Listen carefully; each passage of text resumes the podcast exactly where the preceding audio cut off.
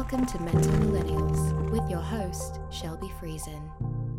Today, I'm here with Jason Madden, and Jason was referred. Well, actually, my friend Cam, you guys had worked together at um, VitaSave, is it? Yeah, that's right. Yeah, so they had worked at VitaSave, um, and Cam had found your stuff through I think social media. 'Cause Isn't Mhm. your Instagram handle Holistic Gangster? It was. It's recently changed, Okay. but uh, but yeah, holistic gangster was kind of my uh, yeah my social media handle for a while, Mhm. and then uh, it's it's since changed to just I am Jason Madden. um, kind of kind of stop hiding behind yeah. uh, a, uh, a pseudonym or an alias, and uh, just stick with my own name. yeah, because he said that the the reason that he's like he thought that you would be great on here is because uh, you had been through some holistic things and Yeah. he knew about some psychedelic stuff that you posted about, and also that um, he said you had you're a comedian. I was at one time. Yeah, so many he- things. Yeah, yeah, so he um he's like, man, I think it would be a really cool episode. And I was like, yeah, like I'd love to to do that and get to know more about it. So what we've kind of narrowed it down to a bit here is that um you had started in a corporate, you know, be, found yourself in a corporate position Mhm. and decided to uh, exit that and and enter the holistic realm and try a whole bunch of sorts of things, which is awesome. So I guess to start, let's. I'm curious to hear about more about the kind of corporate position and what, um, what kind of like shifted you to make that move, or, or what kind of realization maybe came. Sure. Yeah, I think um, really pretty pretty boring story to start. Is I think it was just I think it was just I didn't know what to do. Um, you know, I was the first one in my family to go to university. Um, I think business was just the thing that was like, oh, I can get myself a good job, and you know, I had um, you know, I wasn't poor, but we had pretty humble humble Mhm. growing up so money was always kind of scarce and Mhm. not something that was readily available and so i think a lot of a lot of my conditioning became around success was about getting the good job, Mhm. making money, benefits, working the corporate, climbing the corporate ladder. So that's ultimately what I what I chased. I went to university, got my business degree. First job was at Enterprise Rent a Car right out of university. and, Um, and that was with a. What did you do there? I was a manager there. Okay. Uh, well, started off as just like a uh, whatever the management trainee or whatever Mhm. program it was, and then kind of worked my way up. But ultimately, found myself in uh, a large uh, national insurance company working as a district supervisor.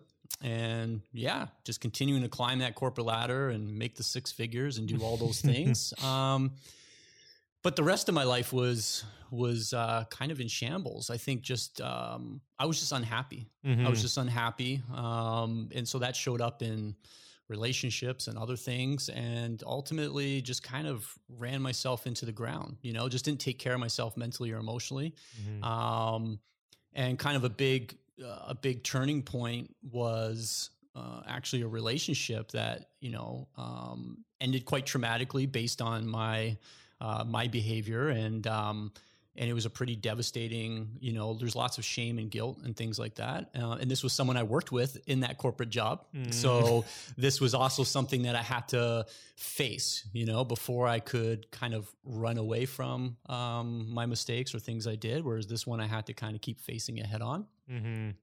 and so, um, yeah, just kind of started showing up as health symptoms, right? I think just when we don't um, do anything with our shame and guilt and stress and all those things, it kind of eats away at you from the inside. Mhm. And that's kind of what happened. And yeah, so that that kind of led to my first panic attack, and uh, I lost about twenty pounds of weight, and was just looking for answers, and you know had the courage to to reach out and, and, and start counseling. Mhm. And it was through that process, um, even though I didn't go for career advice, it was kind of through that whole process that I realized I was I was just not living the life that I wanted to live or meant to live, Mhm. and that kind of helped me make a decision to to And- exit. And that was through counseling that you figured that out. Yeah. Yeah, you know, as as um as probably a lot of people, it was one of those things, especially as guys. I think I was looking for the quick fix initially. It was like, Yeah. okay, uh, I need some help.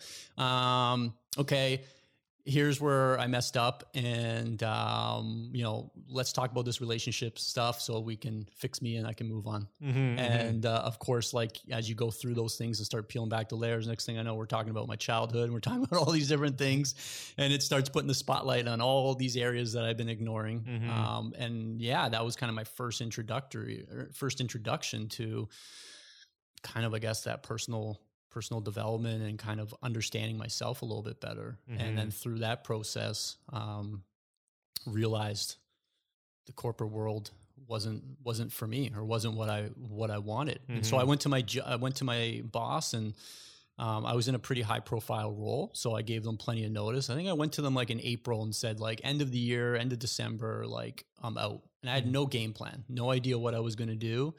Um, I had known, I think, that it wasn't for me for a while, but just didn't. Kind of the the thing I hid behind, or the one thing that I always said to myself was, if I know what my purpose is, or if I know what I want to do, then I'll have the courage to leave.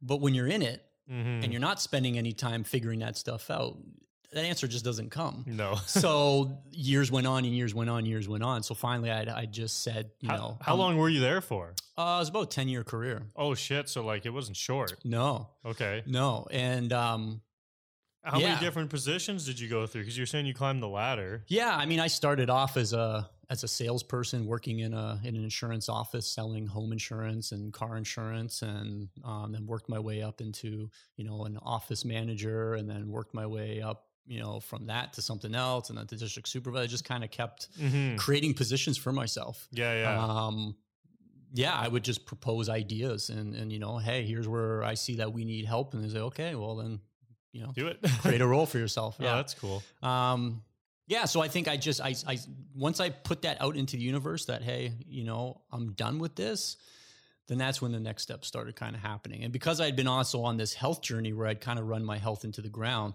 I had started working with a naturopath and looking into some holistic stuff Mhm. and kind of by accident just found this holistic nutrition program and decided to enroll. It was a one year program full time. And I went back to my boss and I said, I know I said end of December, but I'm actually out September uh, because I'm going to do this program. And then I just kind of jumped right in. Mhm. Yeah. Oh, that's so. How did you? Is there like how did you find the holistic side of things? Like, is there anything that triggered that? Because I feel like it's I don't know. I still feel like it's kind of like an odd thing where people don't really. It takes them a long time to move towards that. Where they'll try a lot Sure. in like the Western system and like. You know, maybe they'll go to a doctor for years and be like, okay, maybe I'll try something else. Was there something that like triggered you to want to do that? It was just little, I think, just little things that people introduced me over time. Mm. you know and i think th- so the first step was um you know a couple years before uh, the person that i was dating introduced me to her naturopath said hey you should go Ah. you should go see my naturopath right um and i went and they introduced me to a couple things that made me feel better um and so i was like okay so that was say my first introduction Mhm. and then you know bodybuilding and doing things in the gym you know kind of started learning healthy you know not quite but like compared to what I was doing, you know, I started getting into the more healthy eating and things like that. And then, like I said, when I kind of went through that, um, that kind of breakdown where, um, you know, my health was just kind of a mess. It was, it was, I decided to go to a naturopath because I had created that relationship from before. Mhm. And it was through them doing different kind of uh, holistic things that kind of got me interested a little bit more in nutrition and interested in these other things that we can be doing. And so I would read more. Um, and that's kind of how I found holistic nutrition. I was just Googling and reading an Mm. article. And it was written by a holistic nutritionist. And I was like, what's holistic nutrition? and then Okay. a college popped up and I found myself meeting with them and um, just Mhm. kind of went for it. That's awesome. So so where was the course? It was was it in Vancouver? It's in Vancouver. Yeah. The Institute of Holistic Nutrition. oh, okay, yeah, um, yeah, yeah. Yeah. So super transformational experience. Obviously, I went in because I had a, a curiosity uh, and, and newfound kind of passion for holistic health, but it ended up being um, transformational in so many ways I didn't expect. Mhm. Um, you know, I think one of them just being the only guy in a program with yeah, all were you? Um, yeah, that in itself was very healing because it kind of completely changed my my relationship with women. Right. Mhm, mhm. Um, yeah. So that that was a big that was a big healing. I do notice that it's funny because I I, I myself did a nutrition training as well, but not uh, not the one year like long one. I did a short kind of like I think it was three months. Um, but similar every time I like I went and I show up for like the kind of starter weekend, I'm like I'm the only guy here. Yeah. it's just kind of funny how little guys get into that kind of stuff. Um, Totally. but no, I think that's awesome. And and I guess I'm curious too about the course. What did it look like being a year long? Like, did you go into the class like a class every day? Yep. So Okay. it was it was on it was on campus. It was kind it was it was like um and you had I had my group that I kind of went through the whole program with. How many of there were you? I think it was a class of like maybe 20, 25. And you, all girls. Yeah, I was the only guy. I was the only guy. And so um yeah, I developed some really great friendships and and like I said, I think it really kind of checked me in terms of up to that point in my life, I think there was a, a certain part of me that if I was going to be in a room with with 20 women, I would feel the need to kind of peacock a little bit and Mhm. and and present myself a certain way. And I think just by nature of the course, number one, why I was doing the course was because I needed an overhaul in my life. And then the Mhm. course itself being about holistic healing, I think it just kind of stripped me down to kind of just how to just show up authentically Mhm, and, and mhm. how to just be myself. And that then translated into just developing some very real friendships and, and relationships. Mhm. Yeah. Well, that sounds awesome. Yeah, I like the idea of of having um, the in person course. Mhm. Um, I know a lot of people will do the online versions. Like, there's tons of uh, online like holistic uh, nutrition courses and things like that. And and the one I did was predominantly based online. Um, but I think it's a lot cooler to be able to be in person Yep. like build those relationships. So yeah, that that's sweet. Yeah, absolutely. And I mean, yeah, I I can't say enough about it for me. Um, it was it was it was a very healing experience and I think just going through that too, being around like-minded people who Mhm. obviously are on their own health journey or have been on a health journey, right? It kind of brings a certain kind of person to that Mhm. program. Sure. Um, so it just allows you to connect. And up to that point, I had felt kind of isolated because, you know, the part that people don't talk about is when you do go on any sort of personal development journey, personal growth, healing, whatever you want to uh, call it, um, it can be isolating Mhm. because if you're not surrounded by other people that that are on that journey or understand that journey, um, you kind of feel you kind of feel alone. Because Mhm. even the simple stuff of like when I started really paying attention to what I was eating, even back when I was in that corporate uh, role, showing up in a board meeting and they're all ordering, you know, pizza and whatever for lunch, and I'm bringing my little Tupperware of like chicken and broccoli and stuff, and you just get kind of ridiculed and kind Yeah. of made fun of and stuff. Like it's funny now, but like at the time, like that's hard. Like Mhm. it takes courage to, you know. So I think anytime people are trying to make changes in their life, it, it's important to Mhm. kind of have that community of people. Yeah, for sure. No, it helps a lot, and like I think too, especially like the whole the holistic thing can be hard. I think people, um, you know, there's still a lot of ridicule, like you say, um, around it, or people don't understand it, or they think it's fake, or whatever it is. So I, I think it's definitely can be a hard path to go down without uh, the people around you. Yeah, absolutely. And so, and just jumping back a little bit, you kind of in the introduction mentioned about uh, the comedy and things like that. Mhm. And it's funny because even that, you know, being in the corporate world, being in that corporate role, I think because it was so not a part of me, but it's just something that I felt like I needed to do. That's why I ventured out and like did things like stand up comedy. And I Mhm. used to perform uh, rap at one point and used to do, it was like I had these, uh, these kind of secret lives Mhm. um, because I was unfulfilled in my main life, right? yeah, and yeah. so you know, I think that's what the last few years has been is kind of how to how to marry all those things together to Mhm. understand that hey, I'm all of these different things. How can I live it all the time? Versus Mhm. like between nine and five, I have to pretend I'm one person, yeah, and then on weekends I'm this other person, and then over here I'm another person. I Mhm. think that's what also caused a lot of a lot of stress and internal pain too. Is that you know you're kind of at least for me playing these different roles with different people Mhm. rather than living a life where I'm just me. Yeah, no, that's a, that's a really good insight. I like that. Um, so so you kind of so you did this course. It was a year, Yep. Um, and you just kind of took a step straight out of the corporate world into Straight that. out, right into that. Like, quit my job. You know, I was fortunate enough to to have some money saved away where I knew Mhm. I could live off of that for a year and not work. Um, yeah, just dove right in. I mean, that's kind of my personality. I knew if I was going to do it part time because there was part time options. Mm, I knew if it was like if I had one foot in and one foot out, like I just knew I had to kind of pull yeah. the cord and just and just jump in and have no safety net. Yeah, I think that's the best way to do it. Well, I mean, maybe if you have the means, I don't know if it is, but that's what I always Yeah. do too. It's kind of just you just go for it, and I mean, worst case, you can get another job. Well, that's kind of how I felt, right? I was like, I've, I've, I've built this career. I have a resume. Like, I can do this. You know, I didn't know where the course was going to go. I mean, it was ultimately a year to figure how to take care of myself. Mhm. That, that's really what the motivation was. Yeah. Um, and then figure out work after that. But once I was in it, I realized there's no going back to the kind of work I was doing. Um, I'll, I'll figure out how to make a, how to Living. make a living in this, right? And so Mhm. that's taken many different shapes and forms over the last few years. But um, yeah, that's kind of where it all started. Sweet. Yeah. So I guess like I'm curious, like post course, like you did this course, you Yeah. figured this out, like, um, well, you know, learned a lot about obviously how to take care of yourself. Sure. Where, like, where did you go after the course? Like, like, what? Because your vision before was like, okay, whatever. I don't know. I'm gonna let go and Yep. see what happens.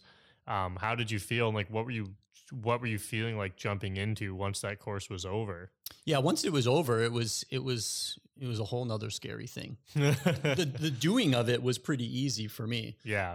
Um, afterwards, it's like, oh well, now I got to kind of face real life and go, okay, how how am I gonna how am I gonna support myself? How am I gonna make money? How am I what am I gonna do? And I Um, still didn't really know. Sorry, yeah, d- don't want to cut you off, Yeah. but just um did they like offer anything to like help you get hired somewhere or did they give uh did they Yeah. have anything like that? Yeah, so If- part of the program, there's like a co-op component of it. Okay. Um, so you do get some work experience, and a lot of times that can lead to um, jobs or connections or things like that. Mhm. But but again, it's not going to be these super ho- high pro- profile jobs. No, um, it's going to be it's going to be you know um, you know not much more than minimum wage probably. Yeah, like I don't really know what you do with that, like training. I know some people who do it and I know uh some girls who work at um like supplement store and stuff too and, and they use it for that, but yeah, I don't really know a lot of what you would actually use it for. I know most people honestly do like what you did too, and why I did it was just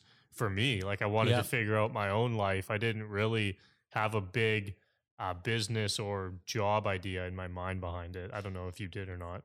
Um, not really. I was kind of just seeing how it would it would go. I think I Mhm. wanted to, you know, possibly work for myself. I just didn't really know. Yeah, I just didn't really know. I just knew I didn't want to go back to what I was doing. Mhm. I think the people that really are the most uh, lucrative or successful with it are the ones that build their own businesses out of it. Yeah, right. Like I have lots of um, people that I went to school with. I mean, they're doing great things. Um, Mhm. You know, they've built their own business in a specific niche market where they're Yeah. helping people with a certain health concern, and they're offering online coaching and all these different yeah. things.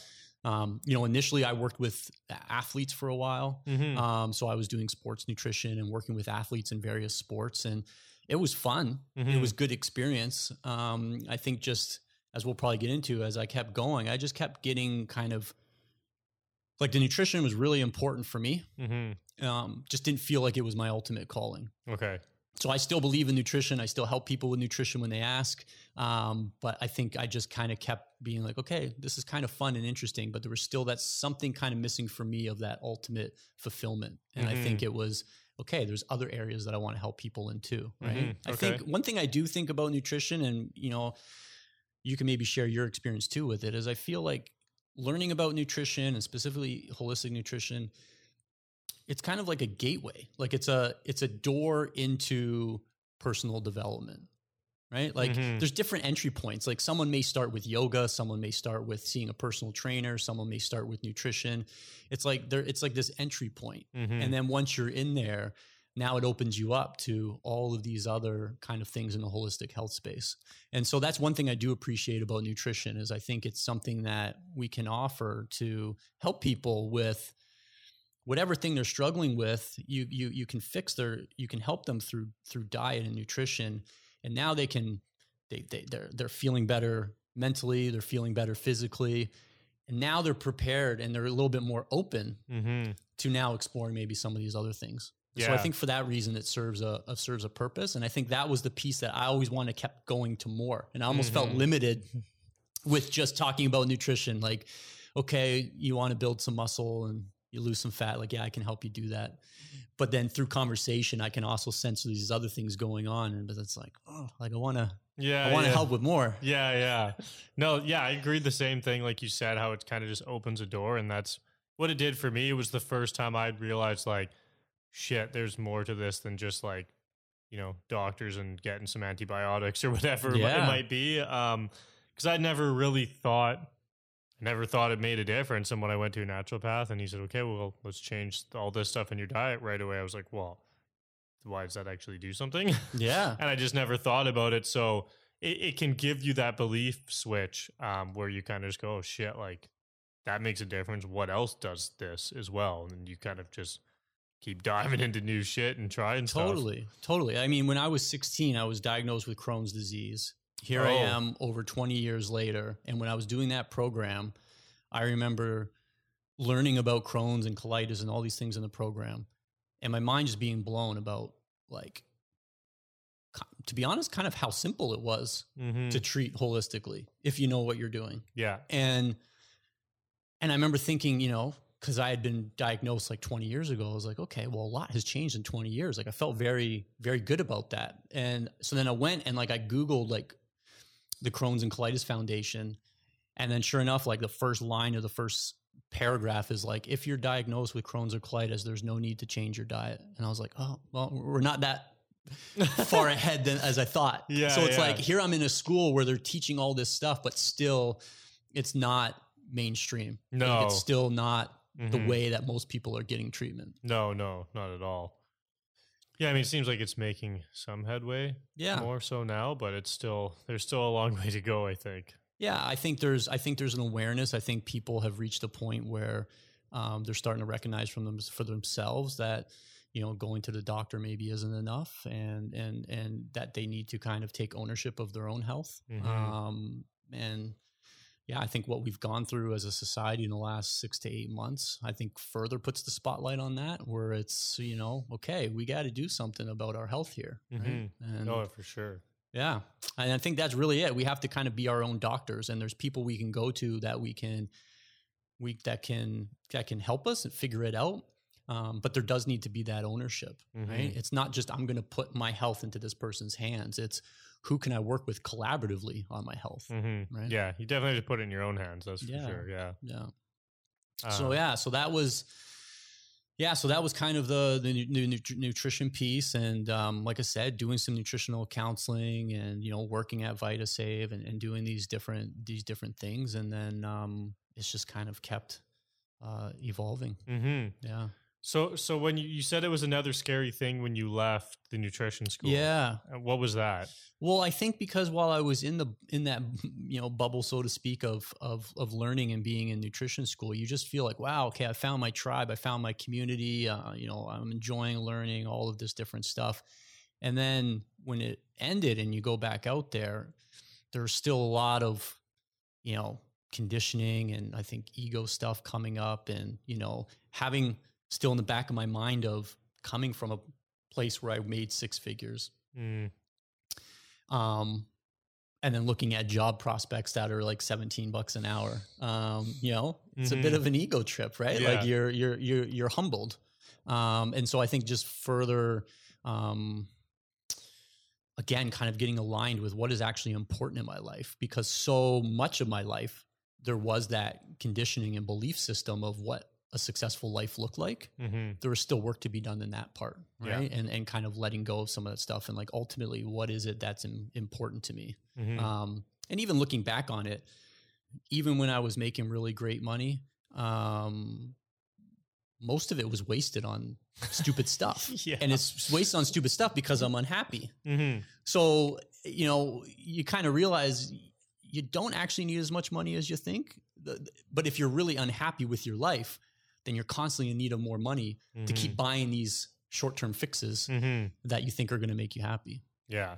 So that was one that so that was that was one lesson I think um and I think just continuing to navigate where my where my place in the world was or what I actually wanted to do. Mhm. Again, I think I got stuck on this idea that okay, I've left this corporate job so now I have to prove that it was worthwhile.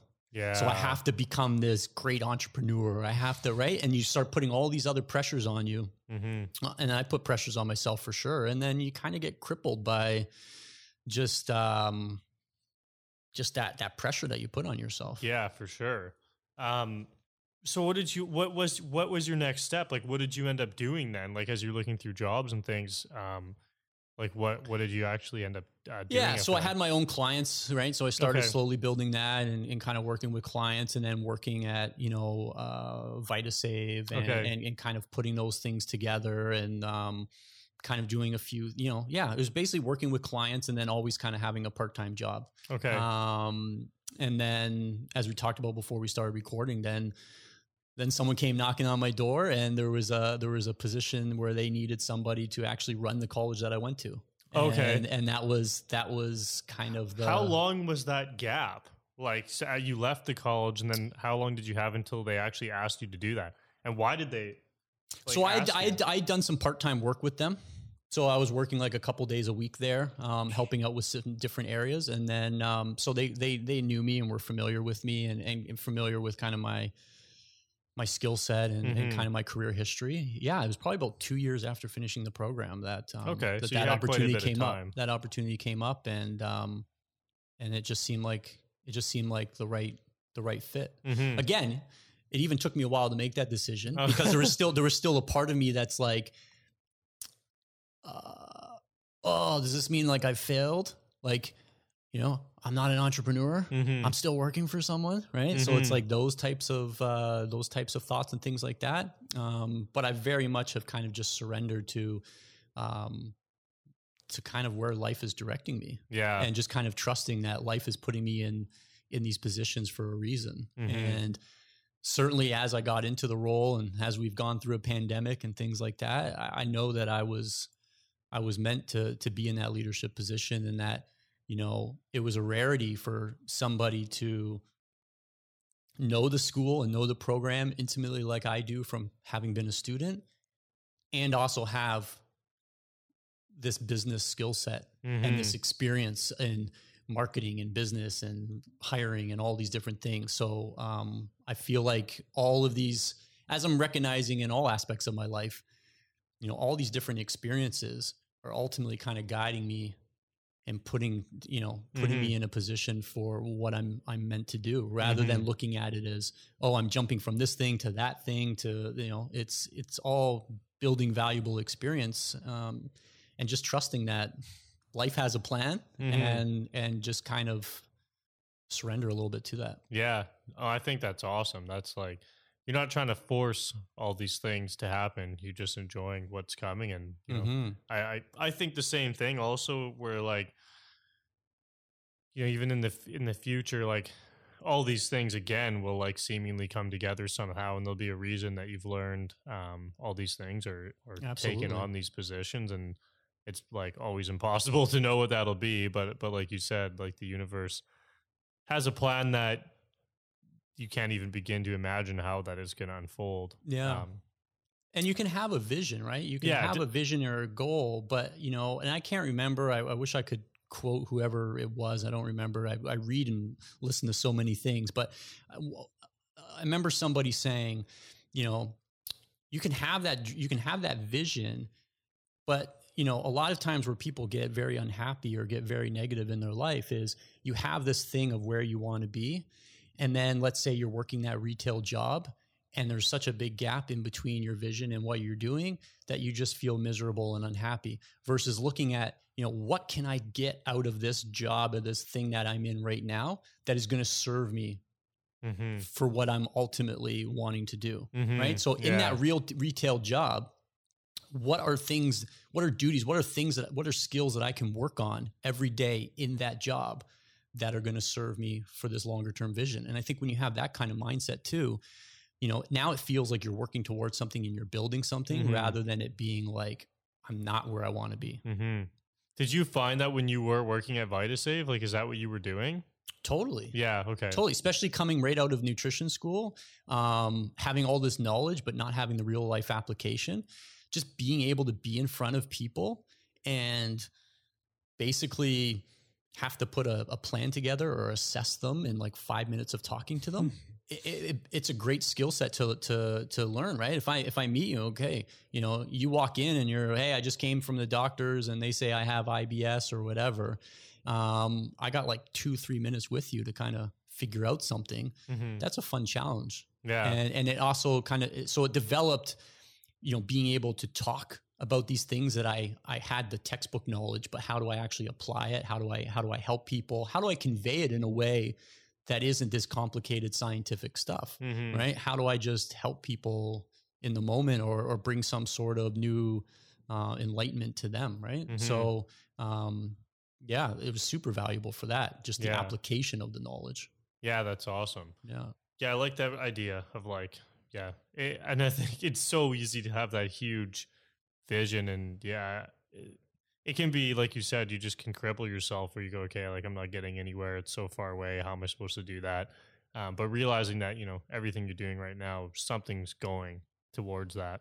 absolutely Um, and I was also interested in what you said about how you just realized, like, I don't know, you kind of realized like you weren't happy and you were working um, towards these things and the money and all that stuff. Like, is there anything you were doing in that time that was like making big realizations? Because like you you went and you did the nutrition school Mhm.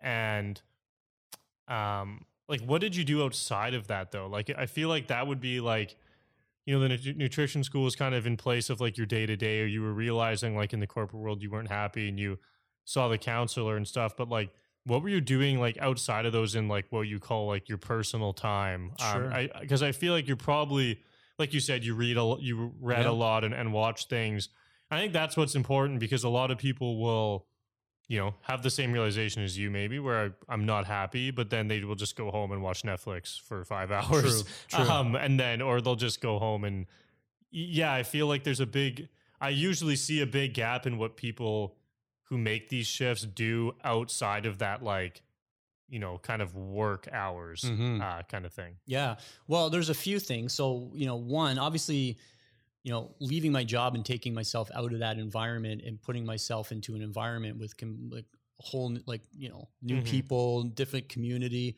That in itself, like I said, you learn a lot from those people. But then I also made a conscious effort of, you know, I didn't do any dating, I didn't get any relationships at that time, right? Because that was something that was that I had recognized through counseling. That was a big part of of something I needed to do, right? I Mhm. always was from one relationship to the other Mm. and and um you know so even just creating that space for the first time really probably in my life to dedicate a whole year to just me Yeah, yeah. and to be by myself and to be comfortable by myself right so going to school full time and then you know obviously studying in my own time um, but just learning how to how to be alone and be Mhm. okay with being alone right for me that was that was what i what i needed Mhm. um, is to just not distract myself through relationships and very much of what i've been on is a self-love journey right a Mhm. lot of what i was trying to heal for myself i was trying to heal through other people Mm. right and so by being in relationships by you know dating you know all these different things it was it, a lot of it was because i was seeking some sort of um some sort of love that was missing Yeah. until i realized that like it's me who needs to fill that for myself right Mhm. um and then i can build i can build something with somebody else so that was a big thing in terms of specifics you know someone like brene brown was probably one of my first Mm.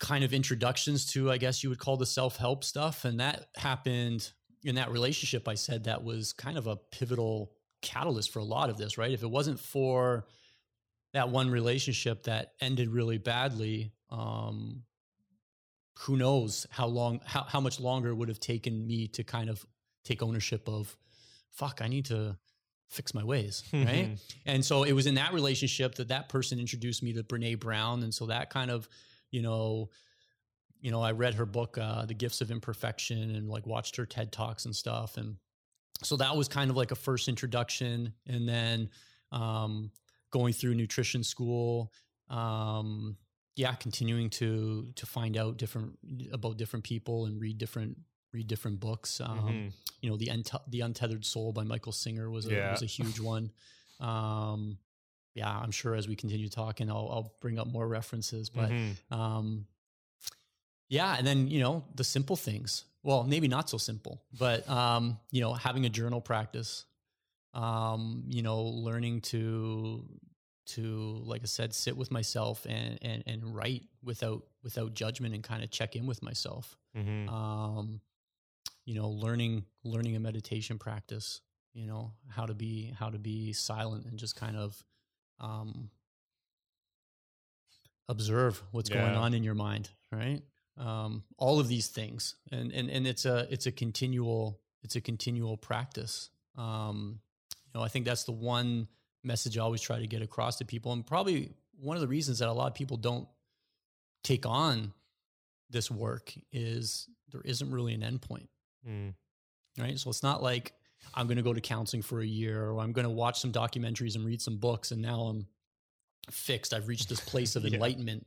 Um, it's like every layer that you peel back, it kind of reveals more problems and more things that you need to heal. Mhm. Um, and then it's it's this continual it's this continual journey. Um, and I think uh, even even for myself, there's been parts of the journey where I kind of go, man, I, I wish I could kind of be unaware again and turn and turn back around, right? Because like it's like once you're aware, there's certain things that you can no longer tolerate or ignore. Um, but, but sometimes it's just constant effort, Mm. um, and kind of oh, when I was when I was naive and unaware, um, you know, like the saying, ignorance is bliss. Um, but it's at the end of the day, it's really not because you're you're you know you're probably miserable. yeah, yeah, exactly. So you're unaware, but you're also miserable. Um, but becoming more aware, you just become more aware of your shit. hmm And you, like I said, I keep I keep learning more and more stuff, and go oh, every time I think like I've reached this milestone, like oh, I'm still really fucked up. Yeah.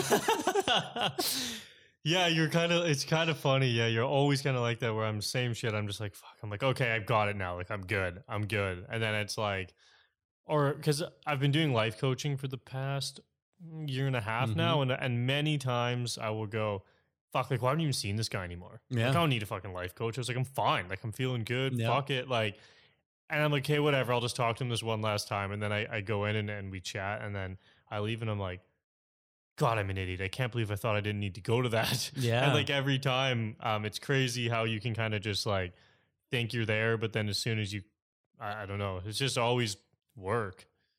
always work and and even you know like even the point i'm at now where it's i have to kind of keep reminding myself that you know you need like we all need help from others Mm-hmm.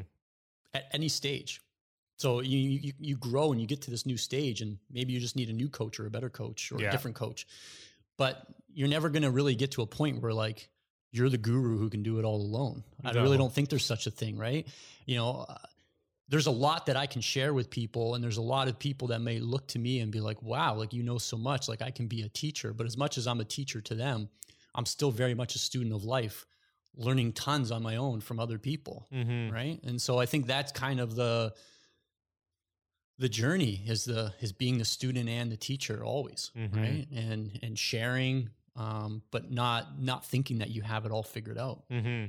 Yeah, I know for sure. You still have to be like getting the information and stuff uh, elsewhere too. Mm-hmm. Yeah. I like that. Um and you mentioned some stuff about like psychedelics. Mm. I was curious a a little bit about what you got how you got into that and what you sort of did with it. Yeah. So again, you know, I kind of call it like, I guess, planting seeds. And, you know, and there's probably people that might listen to this and some of the stuff I say might plant a seed for them. Mm-hmm. Um, but yeah, I think there was just different stages. I, I I'd heard, you know, maybe four or five years ago, I worked with a personal trainer, and he was uh he was a real kind of like uh I don't know, he had like Viking blood. He was very he was very intense. Um, and I remember one time him telling me about ayahuasca, and at the time I'd never heard of it. And he tried to, ex- and he kind of explained it to me. Didn't really get it at the time, but it kind of again it planted that Yeah. seed where it was like okay, and then you know maybe a couple years later hear it on a podcast and you know, and then you know I started meeting people in, in my life that um, that you know knew about these things and and actually one of the, I guess, probably the starting point was maybe about three years ago. Um, I had been reading about um, magic mushrooms, right? Mm. And and and some of the research that was going on about you know uh, psychedelics and mushrooms and, and how they can be so beneficial in um, kind of you know awareness and and bring you these insights and, and healing and things like that. My only experience had been in university where it was just to get messed up and have fun. Yeah, yeah. And so here it was like I hadn't done something like that in like, you know, over 10 years. And um, so anyway, I had been kind of researching that and, and just kind of curious about it. And then I was at a holistic uh, event and I met a guy who had done the program that I had done. He was alumni. And we just got chatting about the universe and life. He was kind of an eccentric guy. Mhm. Um, and and just had this worldly stuff to share and it was right up my alley where I want I, I was ready to engage in that kind of conversation. And I had mentioned to him, you know, how I'd been doing some reading on mushrooms and how I'm thinking of reintroducing mushrooms into my life, um, but using it as therapeutic medicine as opposed to just Mhm. some fun thing. And so we had a good conversation. Then a few days later, he showed up. He showed up to work to my work, and he brought me like a David's tea canister. Um, and he was like, "Hey, like these have been super helpful on my journey. I don't have use for them anymore. I want to pass the gift on." And I opened it up, and it was a bunch of magic mushrooms. Mhm. So it was kind of like the universe literally handing me, um, handing me the medicine. And so I have, I probably kept that for maybe six months, and then, you know, kind of got to a point where I was like, I'm going to do this. Mhm. And um, yeah, I kind of planned a day, and I took a took a handful of mushrooms and went and found a place in a park and I brought a journal and headphones and a blanket and was like, okay, like I'm just gonna go for the hero's journey here. and uh um almost immediate like almost immediate regret when I consumed them at first because it was a bumpy ride up. um and you know, it kind of I remember having the thought, okay, I can still get back to my apartment. Like maybe Yeah. I shouldn't be out here. Um, but I, almost as I had that thought, um, there was like no way. Like my legs were done. Like it was like forcing me to basically like lie down. Mhm. And I laid down and kind of surrendered to it. And it ended up being probably to this day still the most uh, beautiful experience of my life. Um, there, you know, there was a lot of initially there was a lot of fear. Um, it kind of took me through some some darker feelings, and ultimately I came out this other side where I guess I would describe it. It was like something in my mind opened up, and the universe. It was like it was just downloading information, and it was in a language that wasn't words or or talking. I can't even describe it. It was just a knowing, and um, and and and just remember, just like literally nodding my head along, like, okay, I get it. Yep, okay, yeah, it's all about love. Yeah, whatever. Yeah. And it's just like whatever the communication was. Um, but what it did for me in that day is it, sh- it I felt an incredible feeling of love and joy, and I realized in that moment that I had actually never felt joy before. So there was some sadness in that realization Mhm. that here I am in my mid 30s and I'd never actually felt joy, but then I was actually feeling it and feeling how good that was um, and and feeling love and it was just again it was another door that opened. It was Mm. another door that opened my awareness. Um, that worked for me. It was super powerful as a first step. Um, i wouldn't suggest everyone doing that. I think i think that's the thing i want to kind of make clear is psychedelics have been um, very very helpful in in in my in my learning and my journey but doesn't mean that it's for everybody. Mhm. and and you definitely want to do it um, under safe conditions right? Mhm. so um, but yeah that was kind of my first introduction.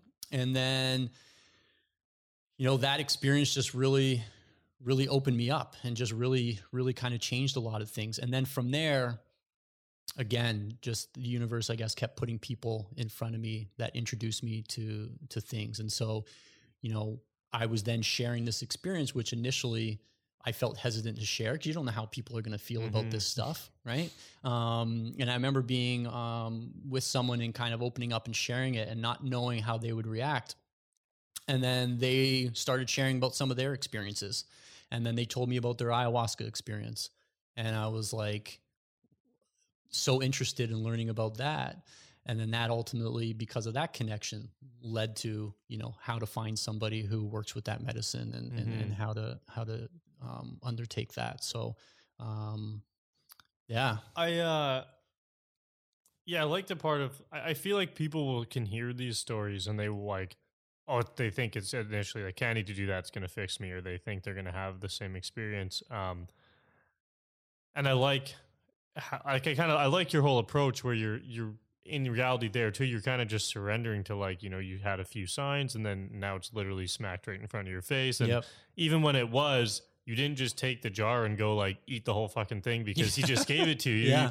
you, you still just kind of wait and then go okay like you know it feels um like the right time and i feel like that's something that um has been important for me too because a lot of people well man like you talk about mental health and people tell you about mushrooms all the time and i'm like yeah, I know, but like I still just haven't had I just haven't felt like it's the right time for me to do mm-hmm. it um yet. So I mean, I feel like one day I might or I I probably will, but um again, same same thing where I'm just kind of like I don't know, it just doesn't feel right yet. So I think not forcing that or not, you know, having a big expectation of what's going to happen, I think it is key. Although I've never experienced it myself, that's just kind of my own belief behind it is not going in with like a major expectation that's it changed someone's life. I'm going to have the same thing. Yep. And and I fall into that trap, mm-hmm. right? Where even the non psychedelic self help stuff, yeah, you, you, yeah. you can you can you can you can get fooled into that. Yeah. Um.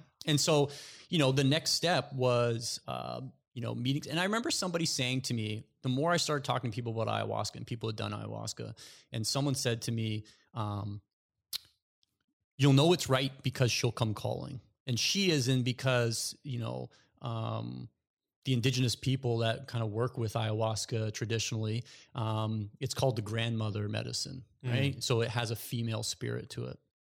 Um, and it says she will come calling. What the fuck does that mean? She'll come calling, yeah. right? Like I just didn't get it until it happened mm-hmm. and then you get it mm-hmm. and mm-hmm. you know everybody's experience will be different but there was just very clear signs mm-hmm. that started coming and it was like okay this is this is the time mm-hmm. to do it and to your point um, i had heard some very amazing transformational stories and you know people talking about these uh, incredible visions and things like that and i kind of set myself up to go in expecting a certain thing and it wasn't that and initially even in the actual ceremony um, feeling disappointment and mm. being like, I'm not getting the crazy um, experience and almost missing out on the gifts that were going to come in that ceremony mm. because I almost just shut myself off to I'd had this expectation of what it's going to be. It wasn't living up to that. And and then, you know, but once again, kind of letting go of that and going, okay, here I am. Just uh just kind of surrender to it.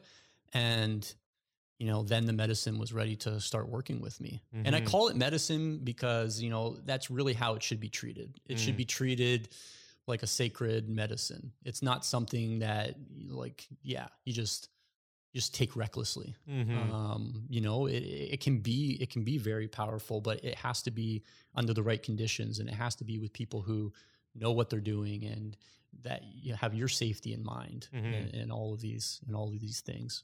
What was that ceremony like, or like your calling to it, if, if you feel comfortable sharing that? Sure. So the calling to it started with, I think, just more and more um, people with just organically bringing it up in conversation. Mm. It was like, wow, that's like the fifth time I've heard someone say that they've done ayahuasca, they're going to do ayahuasca. Like, mm. why does this keep happening? And then um, I actually I did a I met a lady who um, was a Kambo practitioner. I don't know if you've heard of Kambo. No.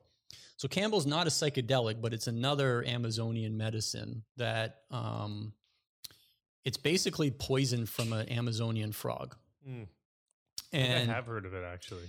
And the idea of it, or how it's used traditionally, is to um, cleanse out your body of all like physical toxins, um, mm. but also clear out emotional. Mm. Um, and so, yeah, I got talking to this lady about it, and I was like, like I went and tried it, and I and I and I booked a, cer- a one-on-one ceremony with her, and so what they do is they literally um, they have like a piece of, of of of wood, and they like burn they burn a couple holes in your skin, like Mm. just the top layer, and then they place the poison on that wound, so it gets right in your bloodstream, and you're essentially having a reaction to to poison. Yeah. um, it's a scary feeling, like you know, my throat felt like it was closing up. My face just like felt like it was gonna like burst. Um, you could feel, I could actually feel blood, like the blood moving through my body, rushing through my body. Um, and the idea is that it's going to make you purge, and you're, you know, it's purging all of the stuff that needs to come out of you. So there's no visions, there's no psychedelic element. It's more just kind of like a spiritual clearing. Mm. Um, and it was a super difficult experience for me. And it taught me a lot because it taught me how much I don't surrender and hold on to stuff. So the whole idea of this, the whole reason people take this is because it makes you puke violently. And that's the part that people don't enjoy. I was not throwing up from it because whatever my body was trying to get rid of subconsciously, clearly I was holding on. Mm. So it was just this emotional baggage that I was just holding on to and not letting go. And it literally felt like I was wrestling with a demon. I Mm. remember it just feeling like this big dark cloud over me and just this thing that needed to get out of me that I wasn't letting Mm. go of. And so that kind of gave me some insight into, you know, I did eventually throw up and kind of finish that, but I'd never been so exhausted and it never, it was just very, and it was only 20 minutes, but it was like a very difficult 20 minutes. Yeah. um, and it left me just with this sense, this knowing of, okay, there's some, there's some unresolved anger and there's some like, there's some dark shit in there. Mm. Um, so yeah, so then Did you end going- up puking? I did, Okay. but for she had to end up putting more more poison on me and she was saging me and uh, i at one point she had to guide me to like literally put my own hand in my mouth to make myself puke Mm. because i just was not You doing it do it, yeah.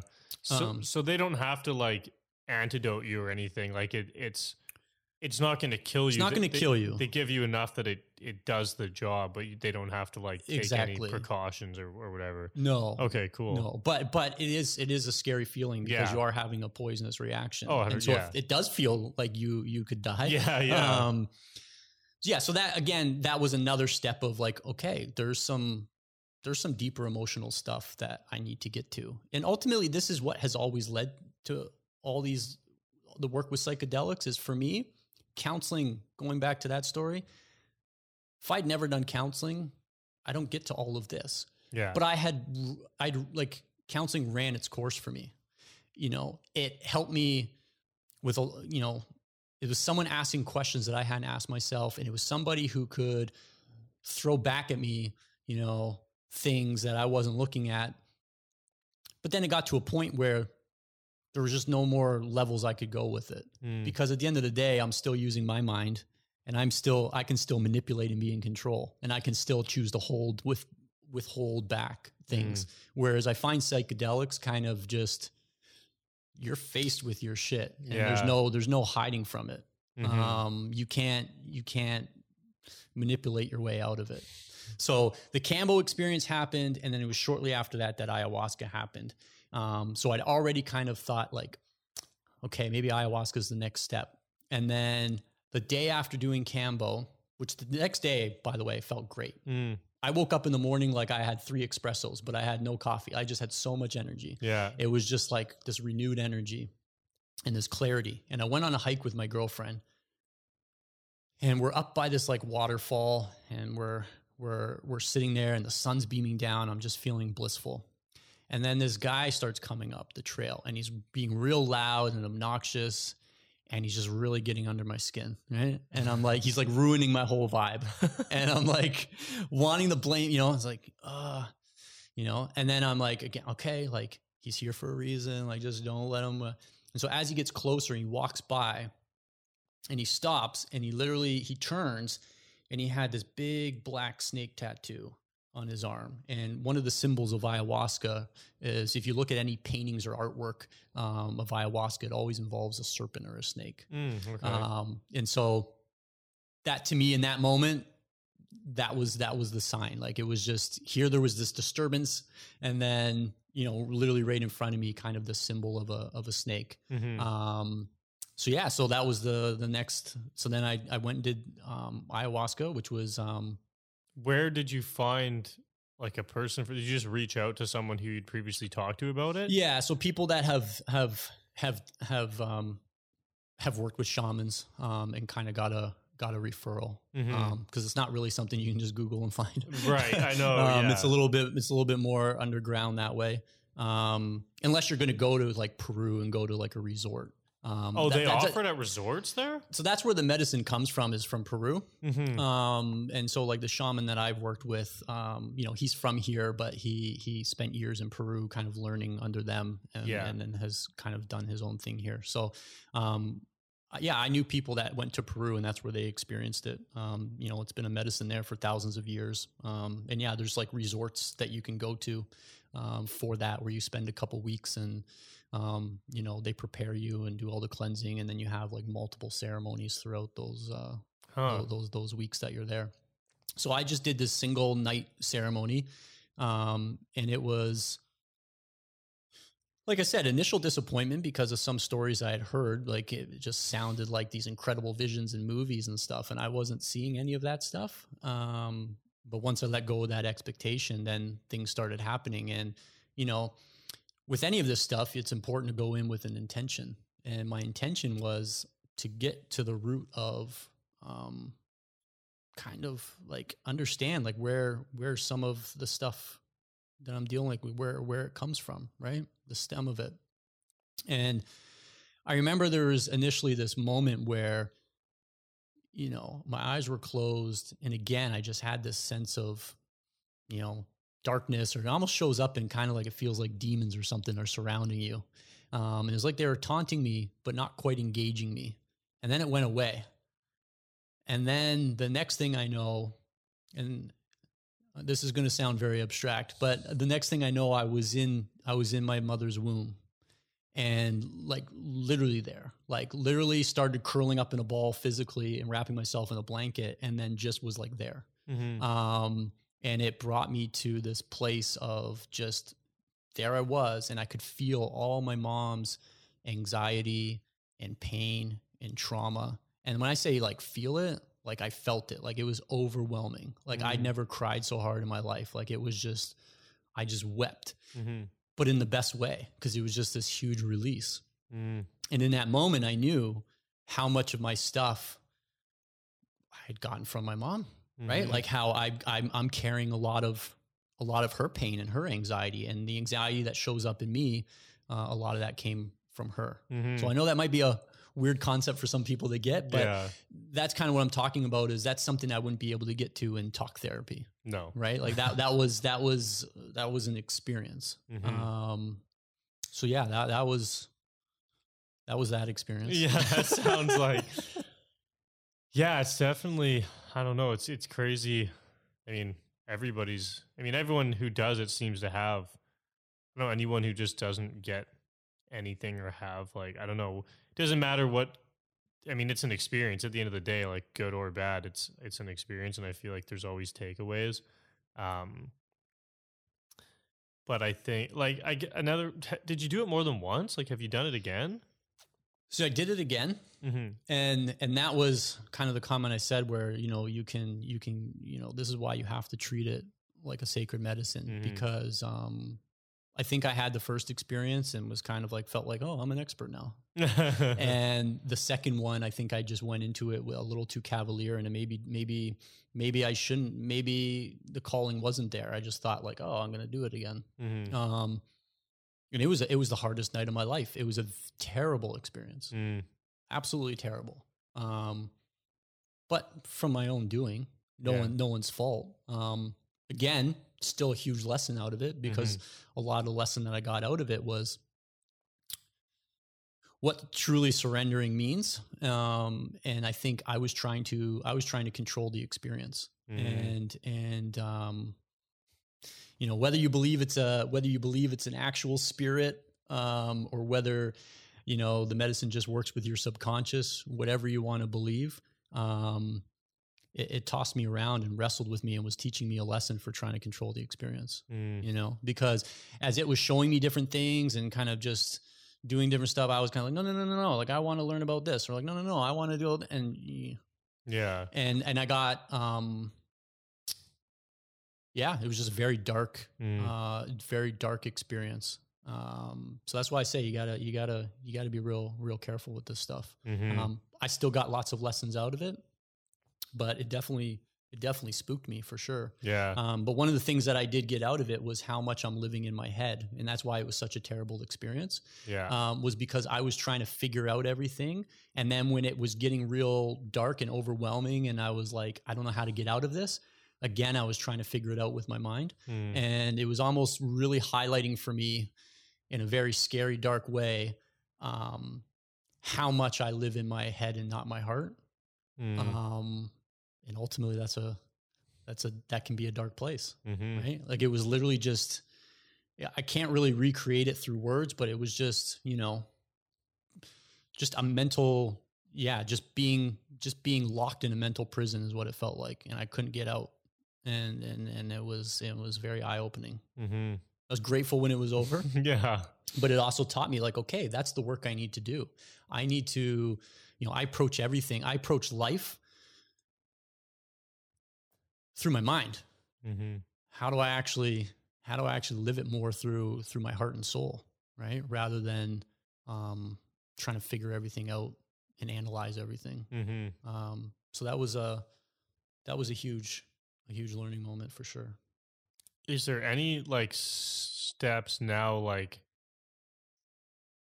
that you've done? Like, what do you do to like? Have is there anything you've done to to make that um change from your? Still working on it. Yeah. Always working on it. Like, And how that's the- and recent was this? This was this was a while ago now. Okay. Um, yeah, and and I haven't I haven't revisited ayahuasca since hmm because I still feel like I haven't fully integrated those lessons. Yeah. And so, um, you know, that's the other big thing is with this, with, with any work with psychedelics is, um, it's,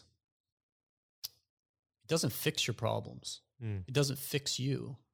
What it does do is it presents you to things that are almost impossible for you to be able to be aware of or confront otherwise Mm. right? So, like I said, through talk therapy or through journaling, I'm not going to reach the depths that this is bringing up, but it's just bringing it to me so that I'm aware of it. hmm Now I have to do something with it, yeah. and that's that, that's the part that I, I think um, we can get very naive about. Is just okay. I'm going to go have this experience, and it's going to cure me, and I'm just going to be this like light being, and and I'm enlightened. Um, and it's not. It's just going to show you the work that you need to do hmm and it's a that's a blessing that's a gift Yeah. um and certainly i wouldn't have learned those things i don't think any other way um but yeah still have to still have to do the work so yeah Mhm. as far as the get out the head and the heart stuff i mean you know again you know it's strengthening my meditation practice you know i did a silent meditation retreat over the summer um, to continue to to integrate that piece i think just just to just get quiet in my own mind and try and and try and listen to my intuition. I think a lot of times my mind overtakes my intuition or it Mhm. becomes just this argument Yeah. where it's like I don't trust it. So then I analyze it and then I get lost in my thoughts. hmm So um I don't really have a template or an answer No, for you. okay. I think I think just continuing to use the tools that are available to me to continue to to cultivate that and to to get out of my head more and more. So spending more time walking in nature, um, still doing the journaling, doing the meditation.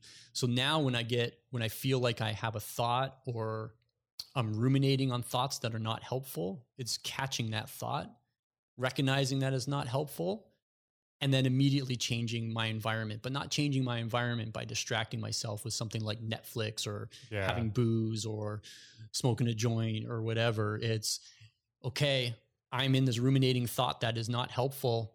I need to go take myself for a walk and get into nature. And all of a sudden, I kind of come back to, you know, my heart or my soul or whatever you Mhm. want to call it. Or, okay, I need to go, you know, sit in meditation. And sometimes it's going to be a great meditation, and sometimes it's it's going to suck. Mhm. But just doing that, Mm-hmm. right? So I think that's been the biggest thing for me is just catching catching when I'm like this thought isn't helpful. Mm-hmm.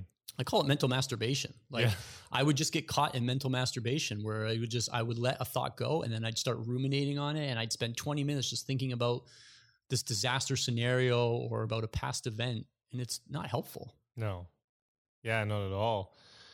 I think too, like I like I think like maybe there's not a specific practice like you're doing. I mean, obviously that is essentially a practice, but um actually in like one of Michael Singer's books, I've read The Untethered Soul and the Surrender Experiment. Yeah. And I don't know if it's in those books, but he also has an audio book. It's called it's not actually a book. It's like he has some on Audible, he has some like audio courses Mm. it's called the untethered soul in action and it kind of like dives i wouldn't say deeper but it's it's a little different um, but it's really good like i've probably listened to it four or five times this year like at one point i was like man i can't stop listening to this like it just makes so much sense Mhm. but one of the things he said that i thought about um, when you were sharing there is that just being aware of it is 90% of the work Totally. like now that you have that awareness that you want to get out of your head into your heart like just knowing that now you you are working on it by just knowing it even if you aren't physically like doing something totally. i think so The awareness is huge. I think, you know, one of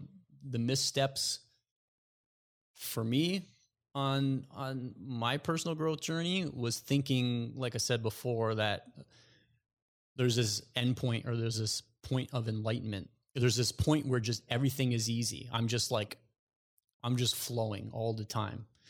And you know, I've learned that that's not the case. It's constant work.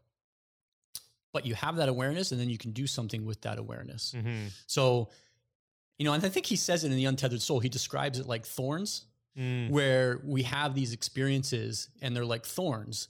And, you know, every time someone rubs up against the thorn, um, it causes us discomfort or pain. Yeah. And we can either continue to try and avoid it, right? So we can just go through life trying to make sure nobody rubs our thorns, right? Which then, you know, those are people who, okay, I'm not going to be in relationships. I'm not going to do this. I'm not going to do that. And they just kind of isolate themselves because they don't want those pain points rubbed. Or that pain point gets rubbed and you go, okay, this is an opportunity to pull out the thorn Mm-hmm. right and i love i love the way he described that because it provides that visual of like okay we have these these things in us and so even if it's something like a day at work or or talking to a family member or a friend and you have that moment where like you know and your bl- someone says something and like your blood gets boiling and you're just like you want to react like it's not that that stuff doesn't happen to me anymore but if it does happen i'm aware that it's happening and i'm aware that like i need to step away and i go why why is that and i and i question it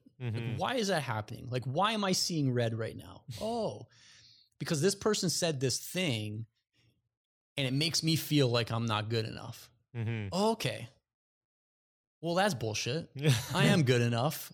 But it's also like, oh, there's still some work to do there, right? Mhm. There's still maybe some old wound or something that's there that that is reminding me of of this other painful experience. Mhm. So it's having that awareness, and the awareness just helps you to continue to to work through it in the moment Mhm. versus that same moment happens and you just react with anger yeah. you know you get pissed off or you go home and you crack open some beers to just kind of you know Mhm. drown it away Yeah. um it's getting rid of those things Mm-hmm. and and facing it and that's why it's work because like i said before you you you have this awareness now sometimes it's like oh i wish i didn't have the awareness Yeah. because now it's like ah fuck i got homework yeah. Yeah, you always go homework. Yeah. oh man. Yeah. I think Yeah, like I think it's been I know it's been like really cool to hear all this stuff and like a lot of it is um you know, it resonates a lot with like my life and and things that um I've like, you know, realizations I've uh, recently made and things like that. So um yeah, I don't know. Like this is it's Yeah. been good. I, I like listening to this and and um and hearing it all. Um I was curious like I don't know, is there anything is there anything else that you feel like um I don't know, like I don't really know where where to go with it now. Like what do you, what are you thinking? I know I kind of just threw a lot at you I'm like, there. okay, like- Um, yeah, you know, I think. I mean, let me. I guess I'll just share kind of what I know to be know to be true. And I think you know, um, continuing to be curious, right? Mhm. Being curious, I think, is very very important. Being curious of why you behave a certain way, Mm. why you have these certain habits, and then being compassionate with yourself to know that even when you do have that awareness, um, that you're still gonna you're still gonna fall back into bad habits. You know, just Mhm. because I've read The Untethered Soul and done a few psychedelic journeys isn't going to erase 30 years of you know Mm-hmm. bad habits and conditioning there's still that program running so i got to continue to work at running a different program until the new program becomes the operating software in me Mhm. right and so i think just having that compassion for yourself of like yeah sometimes i'm sometimes i'm going to fall back into old habits you know but then you know course correcting right Mm-hmm. I think that's really important. And then having the courage, having the courage to um, not only explore yourself and and do some of this stuff, but to have the courageous conversations, right? Um, you know, that's something that's been huge for me is to, you know, like in my relationship, um, you know, if things come up, having that vulnerable conversation of, you know, hey, I'm feeling this right now. Mm-hmm. Um, I know that wasn't your intention, but here's how it made me feel.